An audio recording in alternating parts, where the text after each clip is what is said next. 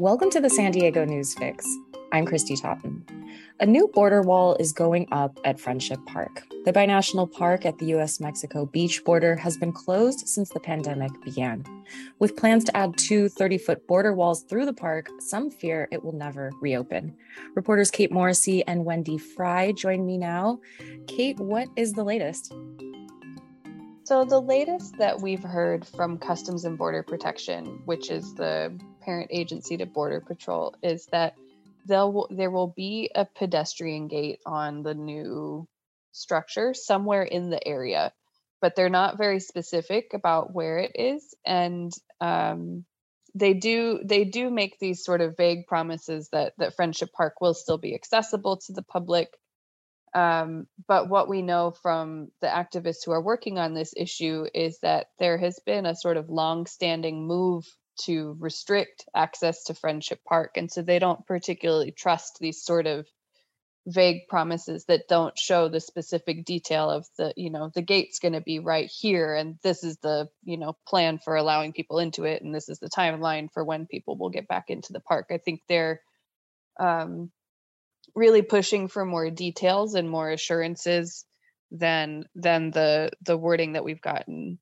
so far. So there's still a lot of back and forth between um, what the government says it's doing and then what what activists are pushing for.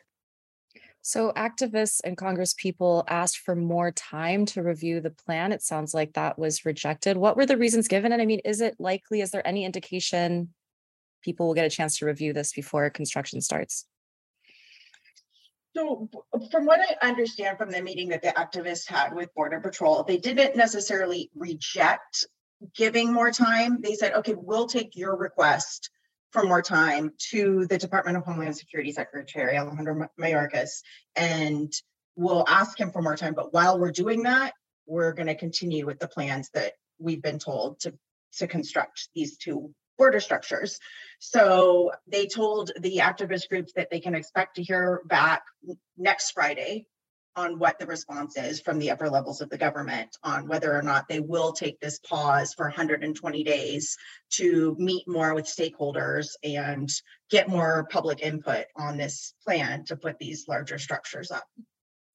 Wendy, you were at a rally in Chula Vista this week. What happened there?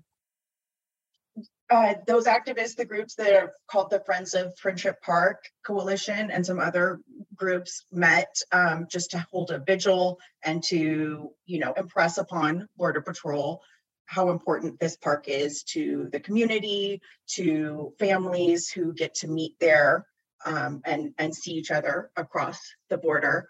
And then the next day, the following day, which was last night, they had a, a, meeting with Border Patrol to see. They said that they were supposed to see like some math, semantic or you know a plan, like a construction plan, um, but that they saw basically renderings, pretty general renderings of it, and and then they took their letters and their requests to delay the construction to them and their response was we'll see what you know our higher ups think about that What's the reason the the park is still closed? So the park was um, sort of initially when the pandemic began, the state park that Friendship Park is inside of closed down, as many state parks did across California when we didn't know, um, as you know, anything about COVID and and everything that was a public gathering space was basically closing down. That included a lot of the parks. Um, the state parks have since reopened for the most part, including Borderfield State Park, which is the state park down in that part of of the border.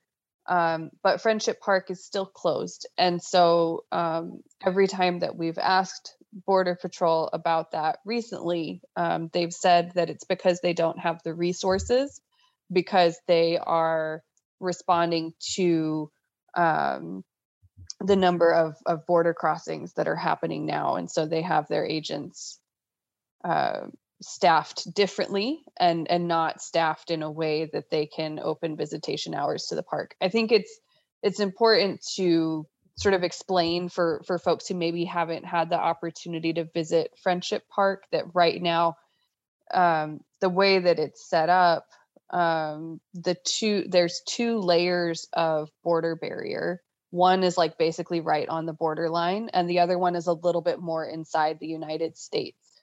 And the way that those were constructed, Friendship Park lies entirely between those two barriers.